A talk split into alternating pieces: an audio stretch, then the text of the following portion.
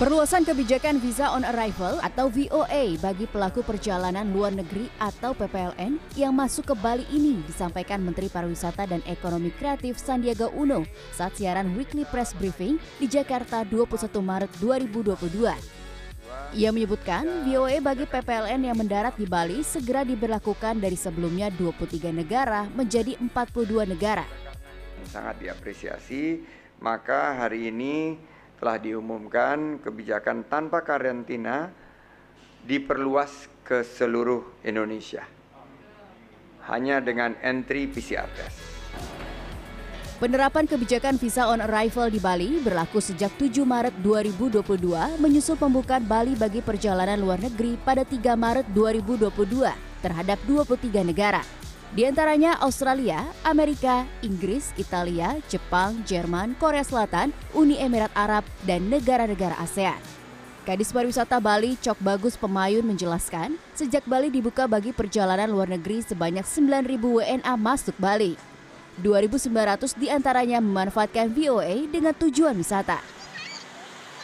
Untuk sampai dengan tanggal 21 kemarin, jumlah PPLN yang hadir adalah 10.158 untuk WNA-nya kurang lebih 9.000 sekian. Ya. Nah, sedang untuk yang melaksanakan layanan visa on arrival, yang menggunakan layanan visa on arrival ada 2.900 sekian. Ya. Perluasan VOA di Bali mendapat sambutan baik sejumlah kalangan. Perhimpunan Hotel dan Restoran Indonesia Bali berharap hal ini bisa menambah minimnya tingkat keterisian akomodasi di Bali yang saat ini sangat rendah.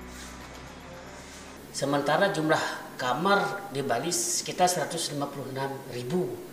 Nah kalau di Bandung spesifik karena Bandung baru meter pariwisata Bali jumlah uh, kamarnya ada lebih dari 98 ribu sampai 100 ribu. Nah kalau misalnya ada tamu datang katakan 20 ribu berarti tetap occupancy rate-nya masih belum.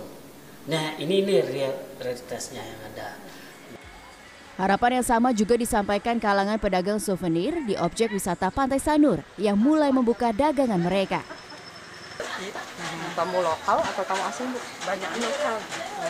Untuk kan tamu asing, Ibu sudah mulai ada nggak pembeli di sini, Bu? Kan udah ada satu dua dari sini.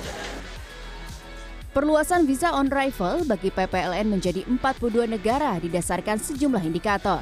Antara lain, lancarnya uji coba tanpa karantina di Bali, Batam, dan Bintan, tingginya angka vaksinasi COVID-19 di masyarakat, serta kepatuhan penerapan protokol kesehatan di masyarakat. Ayu Ngurah Dewi, Nyoman Wiryadinata, dan Pasar Bali.